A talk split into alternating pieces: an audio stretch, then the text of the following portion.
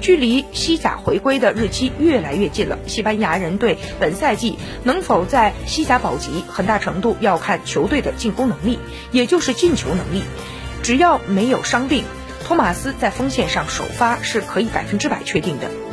冬季转会市场加盟西班牙人之后，托马斯在西甲出场六次，打入四球，效率很高。现在的疑问就是，在阿维拉多的四四二阵型当中，谁来与托马斯搭档？